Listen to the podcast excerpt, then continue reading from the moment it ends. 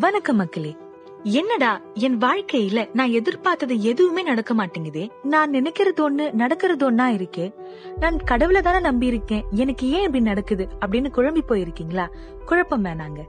ஏன்னா தேவனிடத்தில் அன்பு கூறுவர்களுக்கு சகலமும் நன்மைக்கு எதுவாய் நடக்குதுங்க. சோ எது நடந்தாலும் கடவுளுக்கு நன்றி சொல்லுங்க. ஏன்னா எல்லாமே நன்மைக்கு தாங்க நீங்க கேட்டுக்கொண்டிருப்பது G I radio power by gospel entertainment stay tuned